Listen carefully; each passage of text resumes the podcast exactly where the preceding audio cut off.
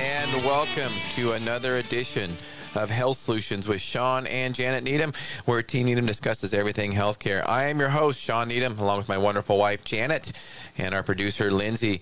And today, as always, we are streaming live at AM 1470 KBSN in the Moses Lake studio, and also on Shawn Needham, my personal Facebook page, and the Moses Lake Professional Pharmacy YouTube's page. You can also find these episodes uh, archived on YouTube and also on your favorite podcast form. So go in there, like, share, comment. We appreciate it. And if you have any guests, that you know that would want to be on the radio show, please let us know. We would be excited to have them on. We talk about everything healthcare here. So today we have Carl Duvall on the line, and he is going to be discussing his weight loss journey, and he's going to be going in for bariatric surgery later next week, I believe, on July 2nd. And we are going to be discussing his story. Carl, are you on the line? Awesome, awesome.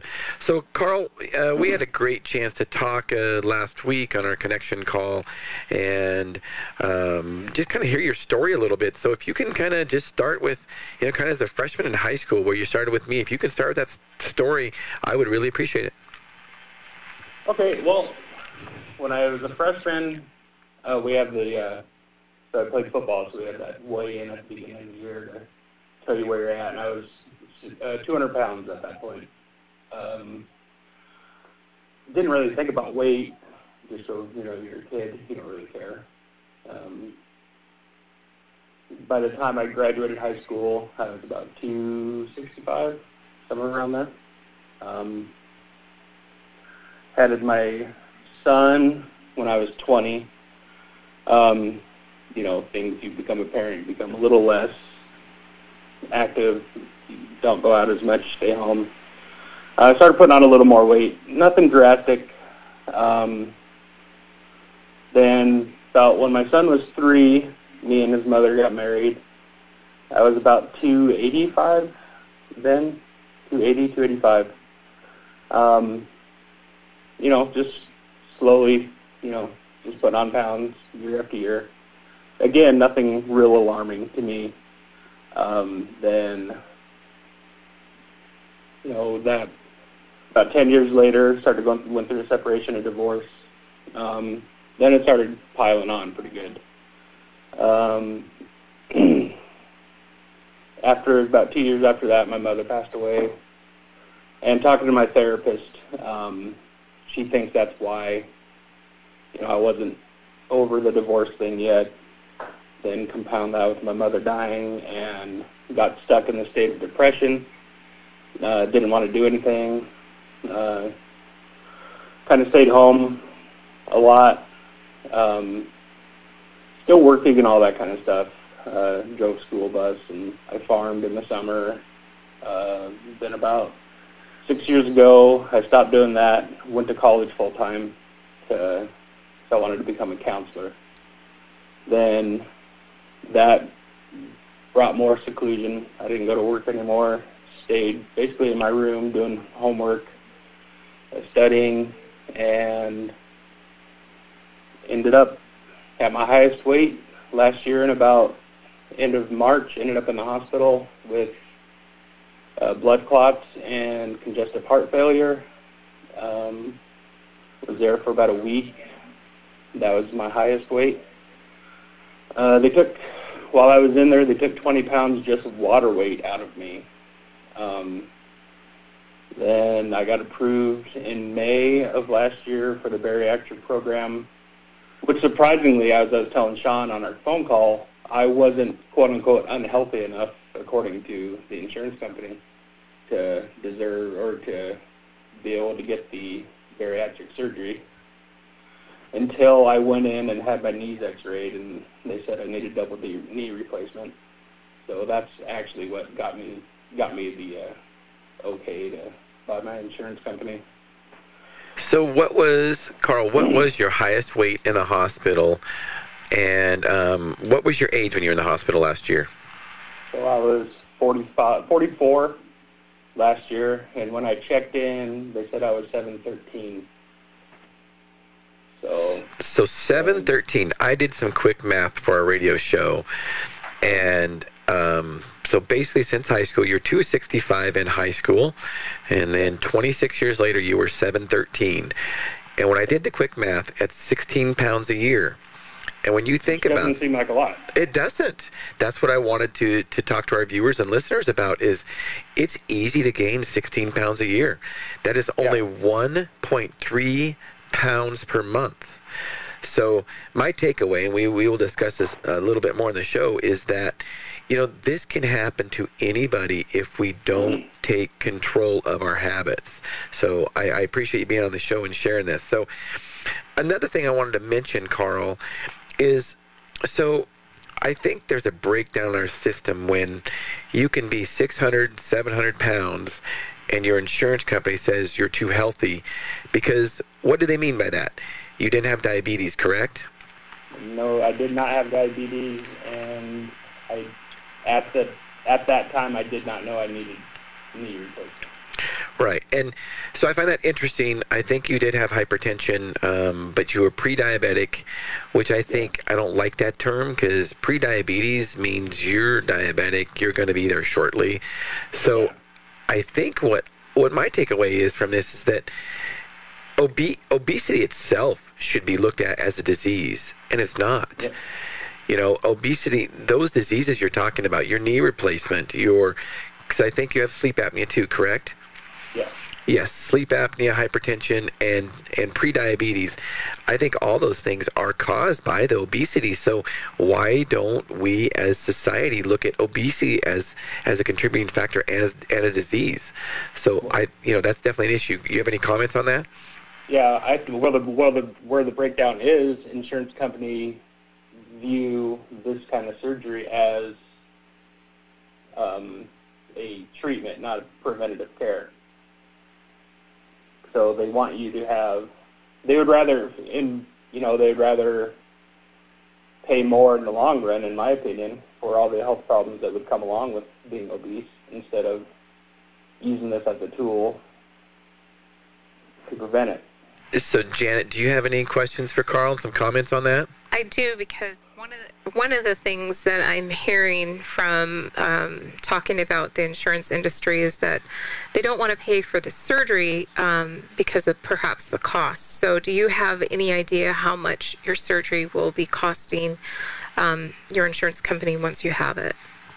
Um, the figure that I was told, well, I was thinking about paying cash at first because I wasn't going to be um, accepted, and it was going to be about between 20 and 25 k Okay, for the surgery, unless you went down to Mexico and they could do it for about five. right. But that comes up, that has other issues involved with that too. So Right. So, um, where have you chosen, if you don't mind disclosing, where have you chosen to have your surgery? I'm going to Rockwood in Spokane. Great, They're, they're the only ones that deal with state insurance. great. So, I'm guessing this means that you're on several medications. Can you give us an idea how many meds that you take daily? I take three. I take two for blood pressure, then I take a then I take Xarelto for blood thinner, Okay, and I take a vitamin. I take vitamin D because I love Good. vitamin D. okay. But not as much as you would think. No, I and, and and that could be part of the reason you kind of fit that mold of not qualifying is because your age perhaps and that you were relatively disease free except for what ended up putting you into the hospital was kind of the train wreck waiting to happen. Yeah, and I like the way you put that disease free and not healthy. Right. healthy, but yeah. So you had to, to, in order to qualify for this surgery, Carl, you had to lose some weight, correct? Yeah, they wanted you to lose what they say five percent of your body weight. Um, then just all these other appointments you have to you have to take, you have to make, and make sure you go to. But I actually, the number that they had on their file of my weight was actually like 30 pounds lower than what I was when I got improved. So I actually had to lose twice the amount of weight that they wanted. If they would have had my actual weight down, I would have had to wait, I would lose about 30. I ended up losing almost 85 something like that. By the time it was all said and done in that six month period, And and seeing what's that? okay, and and do you feel better just by losing? So you went from what seven thirteen to six. You're six oh two now, correct? Uh, 600 on the dot as of this morning. Awesome. Well, congratulations on that, Carl. Good work. So, do you feel better just by losing by losing that weight? I do. I, I feel a lot better. Um, and my feeling better probably make would other people would feel awful feeling like I feel right now. But compared to what I was at my highest, and especially when I ended up going into the hospital, you know, I had to call the ambulance because I was having this shortness of breath, and I couldn't walk six steps, and it took me like over two minutes to recover just because I couldn't breathe.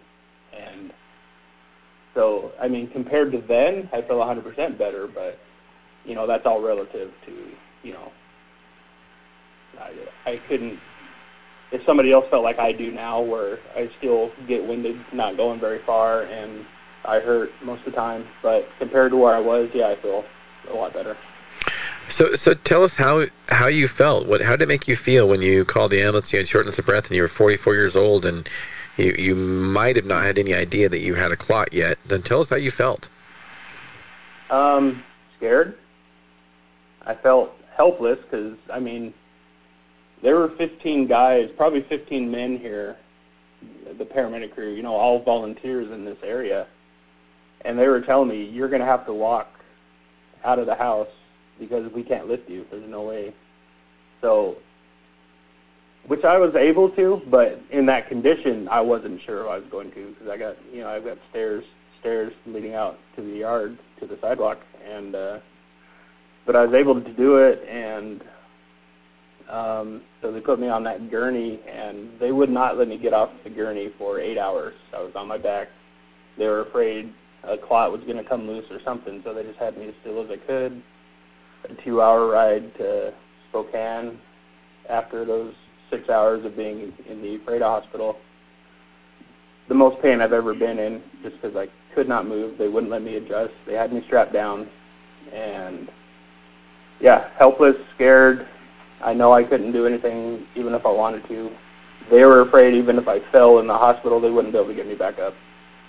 Um, so yeah, it was it was helpless. It was a helpless feeling, and you don't realize exactly how much danger you could be in until you're in a situation like that. Because you know, if I'm in the safety of my own home and I'm not, I'm upright, you don't think about it. But if you fall, I mean, I had a situation even before that a couple years ago where I was leaving band practice.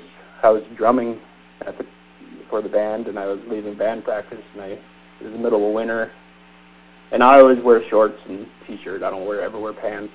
And I was wearing shoes without socks, and I fell, and I couldn't get back up, and I was laying in the ice and snow for 25 minutes. Um, luckily, I was outside of one of the other band members' house, and he was able to call, you know, call a couple people to come help me get up. But if I was by myself, you know, laying in the ice for who knows how long, you know, I might not be here. Right. So what was what was that's a very powerful story, Carl, and you know I, I can't imagine going through that. Um, that must must feel helpless for sure. So, what was the straw with the camel's back when you decided that's you know was it the hospitalization when you decided I just I need to I need to lose weight? It was before that. Um, so it, wa- it was weird. It's weird how the brain works and the psychology of it. Since I, I knew I had I had to lose weight, but at the same time it felt so overwhelming the amount that I had to lose that it was like this task or this challenge that I wouldn't be able to meet. So my and sometimes in my mind I would just like I would stop caring. I would just reside to the fact I was going to be overweight. That's how it was going to be. Not that I didn't, you know, nothing suicidal. I was never that. Know, I, not that I didn't care that way. It's just that I, I didn't care. So my whole adult life, say 25 years, if you fail at something for 25 years, you're not too excited to keep trying over and over again. You know, I've tried tons of things, hypnosis, juicing, Weight Watchers.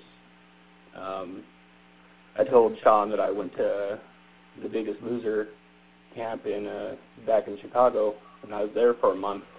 Hey, uh, Carl, we have to go to a commercial break. I would love to make that a transition. Will you tell us about the biggest loser as we get back on the break in two minutes? Sure. All right. Uh, you're listening to Health Solutions with Shawn and Janet Needham.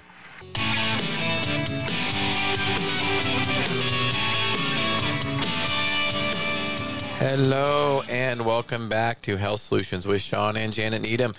If you miss it on our first seg- segment today, we have Carl Duvall who is uh, discussing his weight loss journey on the line. Carl, you still there? I am. Awesome. So you were you were talking about uh, Biggest Loser. First of all, let for those of us that don't know and maybe not know, talk about what is the Biggest Loser and talk about your experience on that um, that uh, resort. Okay, so it's based off the show that probably a lot of people know. Uh, it's a weight loss competition on the show, but here or at the resort, they just kind of take their philosophy and apply it to, you know, what you can do at home. And so I went there. I did a GoFundMe thing, and uh, with the encouragement of my brothers, that I was hesitant to do because, of course, I don't want to ask for help. Um, but I put my story out there, and I ended up raising five thousand, five thousand dollars to go. Then my brothers both pitched in quite a bit, and I was able to go for four weeks. Ended up losing 45 pounds in 28 days there. Um, they teach you about nutrition, and then they just like work you to death exercising. And so I did what I could do. It was I was when I actually when I was there, I, I clocked in at 6:05 when I was there, my first day. Um, but I found it hard to transition home after being there, um, especially coming home to the same environment that I left. Um, living with some other people who didn't share the same eating habits. You know, it's like putting drugs in front of a druggie. You know, eventually they're going to cave in, and you know, you know, I, I was strong for a while, but old habits kick in pretty easy, and it was hard to transition because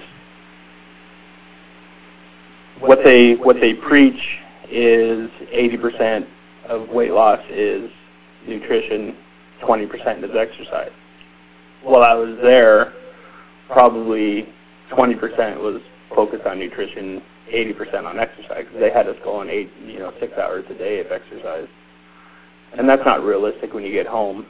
And so, I mean, I did learn a lot, but I wish I would have known more about nutrition when I left than, you know, the type of exercises I could be doing and all that. So, you know, that worked for a while, and I mean, I'm not going to say it worked for a while. It actually worked better for me this time because I used what I learned there to do what I was doing this past year of just, you know, eating the right things and watching the calories and so I did. I, I'm not going to say I didn't learn what I should have learned. I did, but I think they kind of they kind of do it backwards because they want more bang for your buck. Because most people only go for a week, so they want you know the most effective weight loss.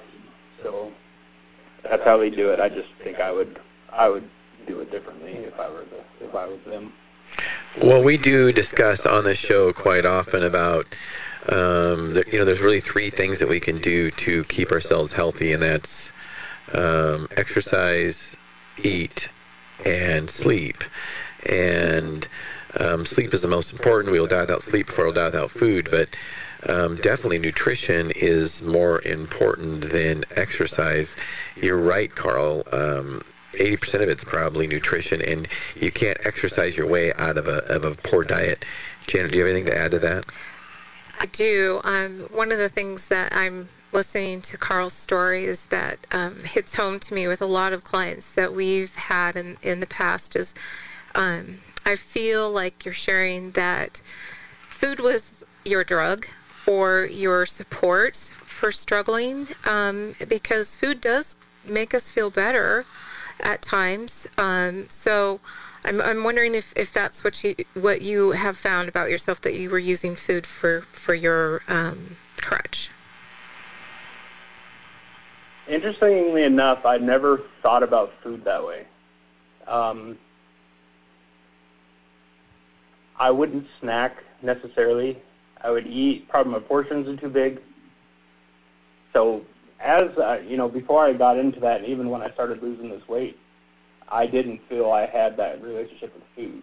I know I ate too much, but I didn't feel that I went to it for anything. But so, so as I'm getting ready to go to this surgery, I'm nervous about not being able to eat a lot. Hmm. I'm nervous about I'm never going to be able to eat a big plate of nachos again or something like that. You know, a big plate of food, which I enjoy, which a lot of people enjoy. Right.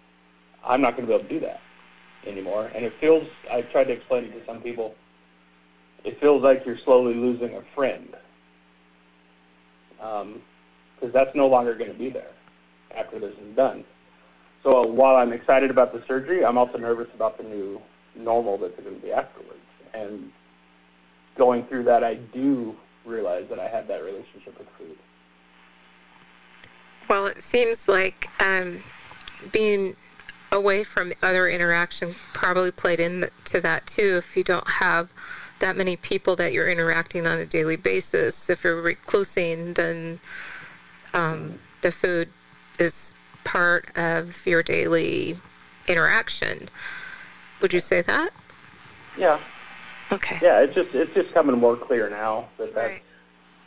because I did stop. You know, I even quit the band because you know I was in it for six and a half years. I quit because I hated the playing part. I liked, but everything leading up to it, I know I was going to be out of breath just getting into the car. I knew right when I walked into wherever we were going to play, and all eyes turn, look at me.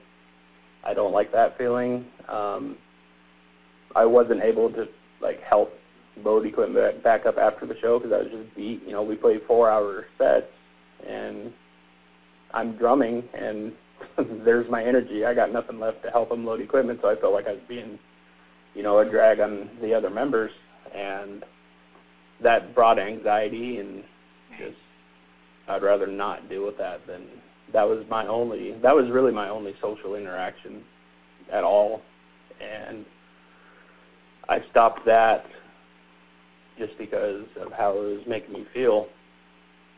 So, yeah, I don't know. I guess food was my food was my thing for a while.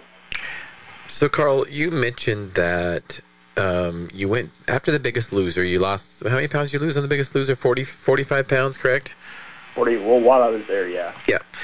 And you mentioned that you went back to your old habits because of some of the, just some of the people you hang around or hung around. Um, and this is, you know, something we talk about on this show quite often. We call it the proximity principle, is that you try to hang around people that you want to be like. So can you mention some of the habits of, of the people that you were hanging around? Do you mind discussing that? It's not not so much hanging around. It's just who I lived with. I lived at the time lived with my dad and my son, who were not on the same program. My dad tried right when I got home, and he got bored with it after about a week and a half, so he just kind of went back. And I did a lot of the cooking for him, especially at night. So I would, you know, he would start complaining or not wanting to eat what I would eat, and then I would, you know, give in and make something. Then all of a sudden, it would be two nights a week, then three. Then all of a sudden, I'm not on my diet anymore, and oh well, there's another failed attempt. I don't care again. That's kind of how it was. So, um, did you? Let's start getting into a little bit about your your surgery. There's, I'm sure you know a lot more about uh, bariatric surgeries than I do. There's there's there's many different types. Um, what one are you going to have, Carl? I'm doing the gastric sleeve. And and what does that do, and what kind of limitations will you have because of that? Tell, tell us a little bit about the process that you know of, and um, after after the fact, what you have to do. So, from what I understand, it's about a 45 to an hour, 45 minute to an hour procedure. Um, macroscopic.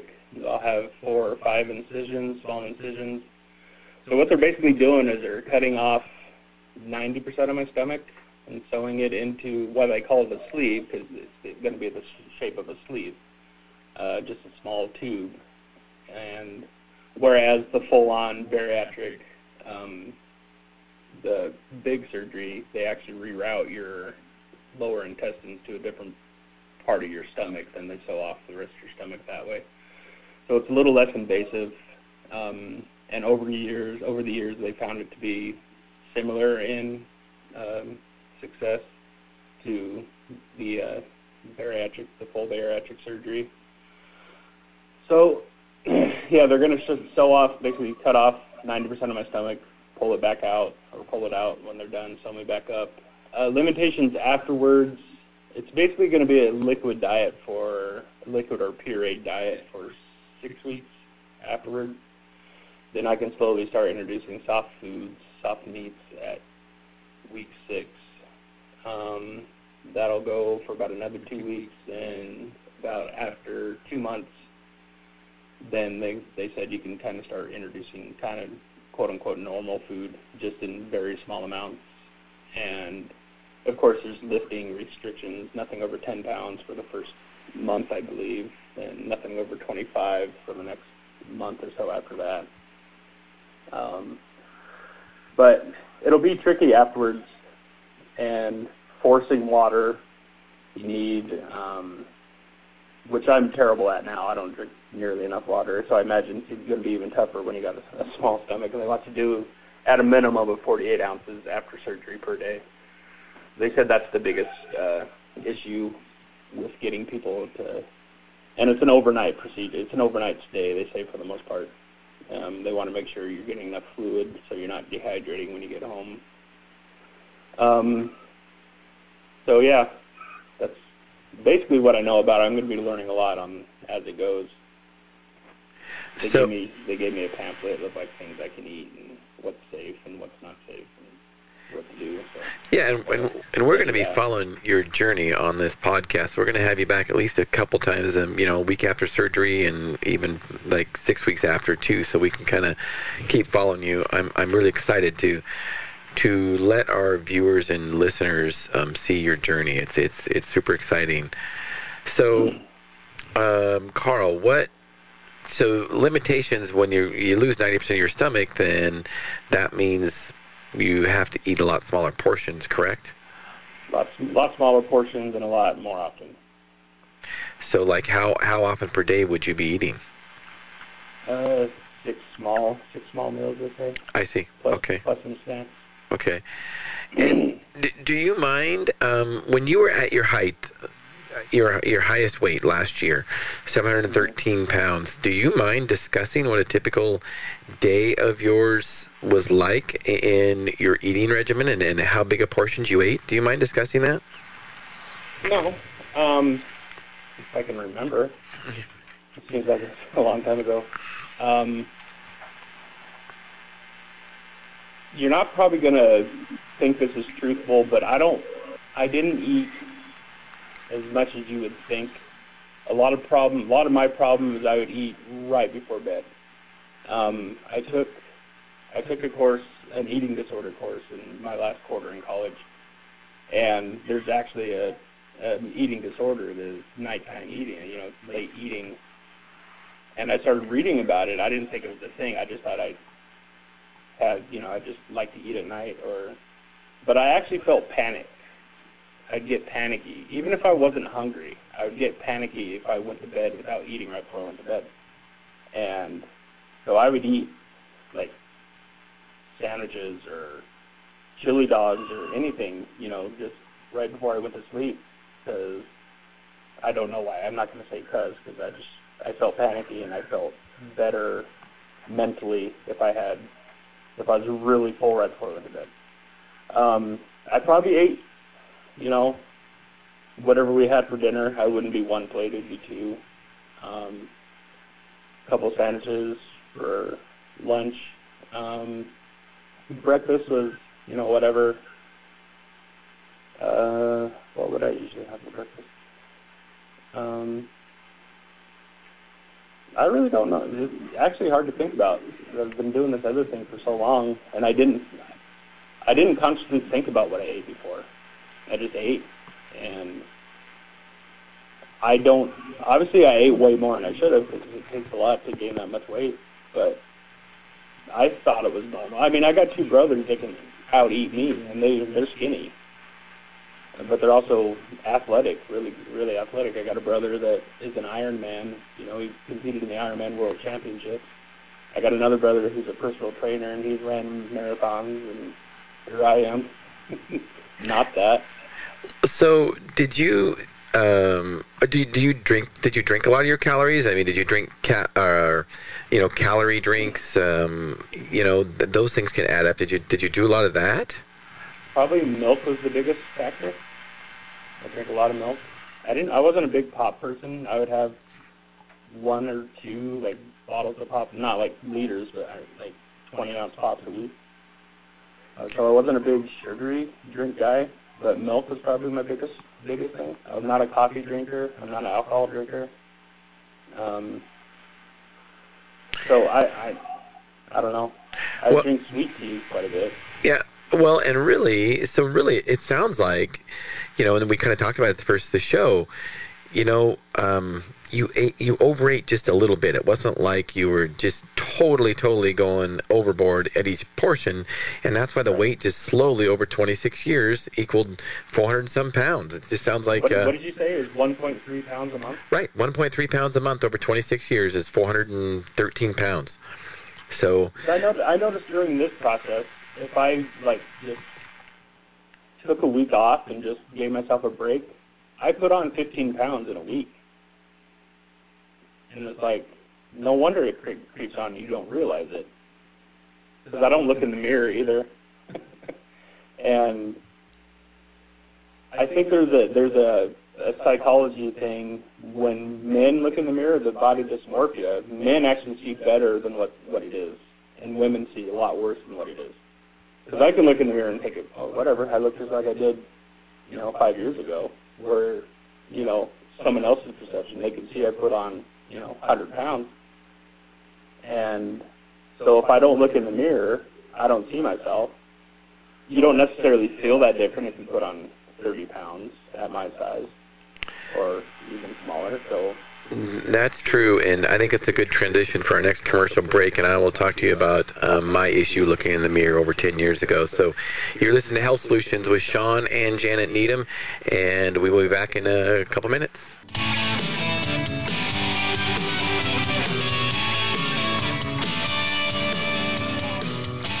Hello and welcome to the third and final segment of Health Solutions with Shawn and Janet Needham. If you missed the first two segments, we have Carl Duvall talking about his weight loss journey. Uh, Carl, are you still on the line? I am. Awesome. So, Carl, you were talking about uh, you don't look in the mirror. Um, I'm assuming that's because it's a vanity issue. You don't want to see yourself in the mirror. Is that correct? Um, it's just not part of my daily thing. I just. Yep. So I will tell you a little bit about my story. Is you know, ten years ago I lost about sixty pounds, and one it was very difficult for me to to look in the mirror. I just didn't really want to see myself, and um, I I agree with what you were saying earlier about um, body dysmorphia. Um, although I think we know whether we be male or female, I think um, you know all of us can get into that into that where we you know don't like our bodies. And i think we need to learn to love our bodies. And part of that is looking at our bodies. But i can definitely relate with not wanting to look at your body or not get into that routine. And you know there's more than just weight when it comes to um, our health it's um, you know it's also you know losing inches it's also you know it's not just a scale it's losing inches it's how we look so those those are all all important factors so so, Carl, what is your goal um, after surgery? Um, I don't have any major like things like goals I don't want to do. I don't want to go climb a mountain. I don't want to do it. I want to be able to live. I want to be able to. If someone wants me to go do something, I don't have to hesitate to say yes. I don't have to worry about are the chairs going to be able to hold me. I don't have to worry about can I fit in their car. I don't have to worry about if I have to drive somewhere, can I fit in my car. Um, it, will the bathroom, you know, can I fit in the bathroom? my my family goes. My brothers and my dad go on this thing every year where they rent a cabin in Leavenworth during the winter, and I never go because I don't know how I'm going to be able to handle it, so I just stay home. So I don't have any like goals as far as you know wanting to do. I just want to live a quote unquote normal existence, which I haven't been able to do for years. Carl, I think that's a, a good obtainable goal that you want to live life um, because participating in events with your family is going to make you feel better and you're going to be wanting to get out of your house more. So i, I think that was a great goal to have is that you want to live.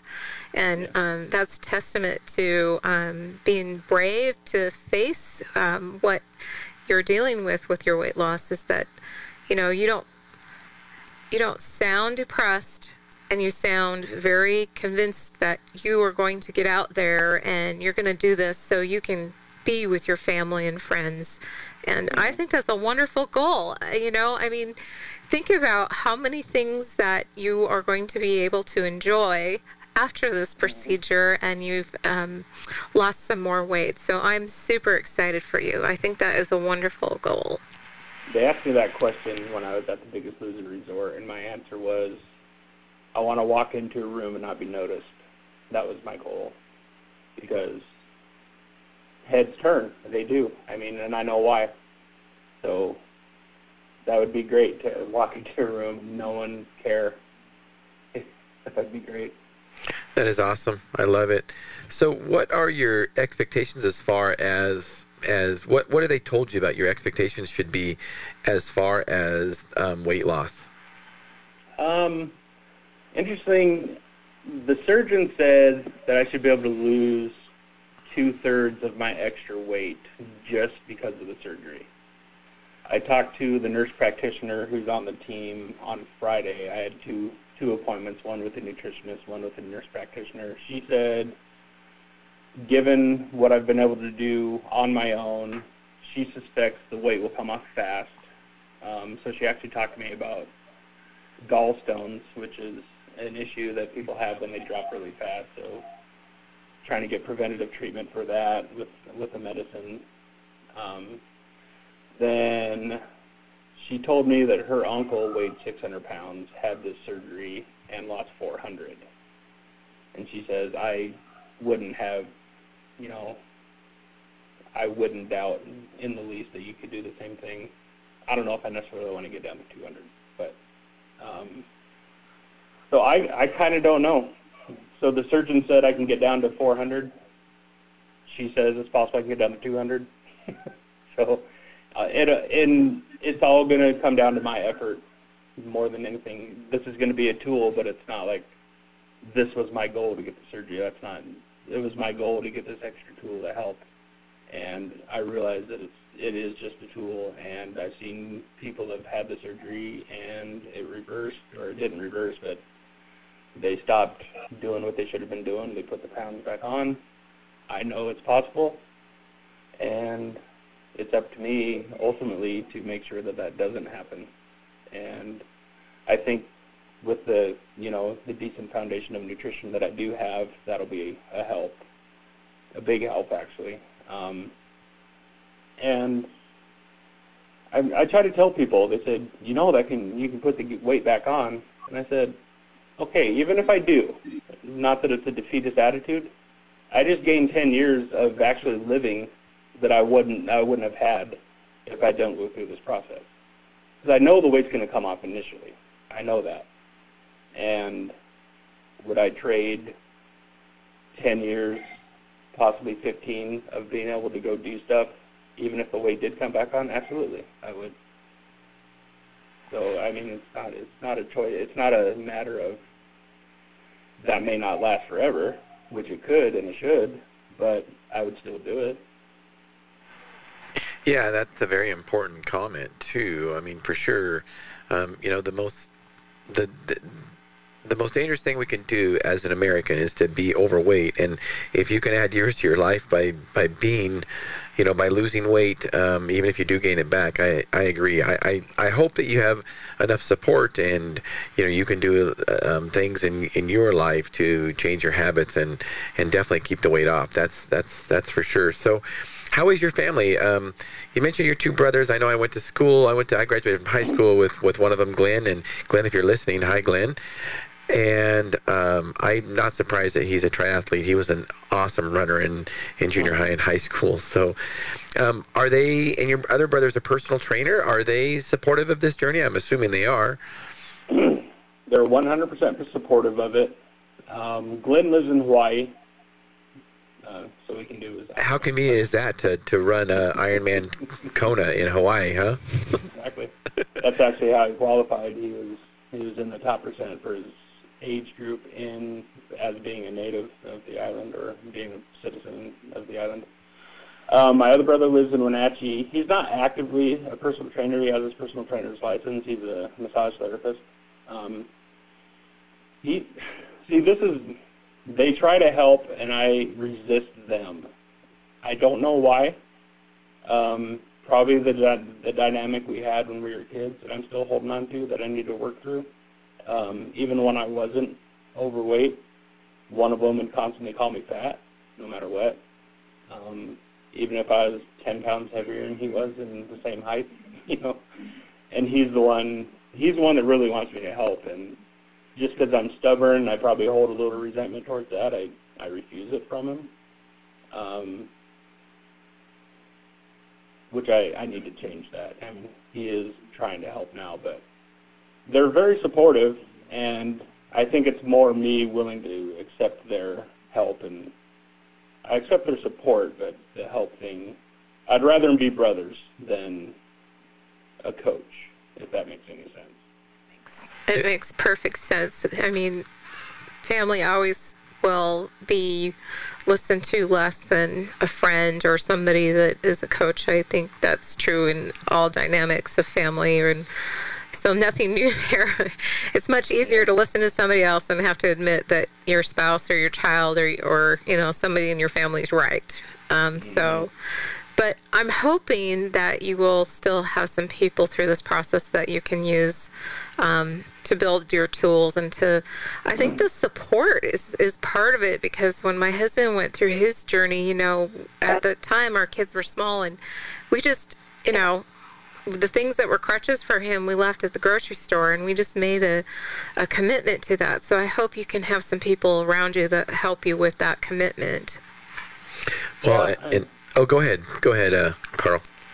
Um, i mean that's hard to say. It's hard. I mean i live with my son and he's nowhere near anything close to on my journey. He, he has a, a diet that i wish he would change. He's vegetarian but he it's not a healthy diet, and you know he's kind of on the spectrum as well. So food choices with people with that condition, they like what they like, and it's hard to veer them off of it. Um, he's he's fine with exercising with me. I just haven't even got to the exercise part for myself yet. I did all of this just with diet. I didn't do any exercise whatsoever. Um, so once that kicks in, then he will be all on board with working out with me, which is great. He's 20. He's going to be 25 here in August, so um, it's not like I gotta. And he's strong, so it's not like I'm going to have to, you know, work out with a little kid. You know, trying to make it work for both of us. We can both do the same thing. So as far as that goes, that'll be good. Diet, you know, I'm just going to have to. I'm just going to have to do it. I mean, I, support's yeah, support's great, and it's important, but ultimately it comes down to me, and I think I'm at a place where I can do it, and where I need to do it, and I have a huge tool that's going to be in my back pocket here in two weeks, and I just got to go with it and make it happen. Well, and I will say from my personal experiences, you know, um, our family struggled with weight loss. Or with with our weight for many years. I had a, a, um, a younger son that had issues, and my wife had issues. And when I changed my diet and changed my habits, it, it ended up changing their lives. So you you're about ready to to change a lot of people's lives because of your journey. And I and I just I love it, Carl. And thanks for letting us be a part of it. Um, so we got to wrap up about a minute and a half. Carl, what are your parting words for for this? Um, since we won't talk to you till after your surgery. Um, I just want to thank you guys for, you know, Shawn for reaching out to me, which started out as a, a political debate, and it turned into, you know, come on the show. I've been, you know, silently following your journey, and I want to thank you for, because I'm very open with what I'm doing online. Um, that's kind of my support system, actually. You know, I, I was very open. I never admitted my weight until today.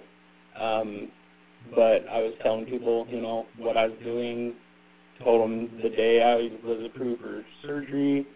I shared meals that I was making. Um, I shared, you know, how much I was losing. So if it inspires somebody to do the same thing or just push themselves to a goal, I've had pe- people reach out to me and say they've reached goals because they're following my journey. That's great. That's, you know, it's ultimately for myself, but if it helps other people, that's wonderful. Yeah, I love that, and and thank you for uh, um, you know agreeing to be on. And I think going public with with this is, is a way to hold you accountable. So that wraps up another edition of Health Solutions with Shawn and Janet Needham, and we will talk to you next week.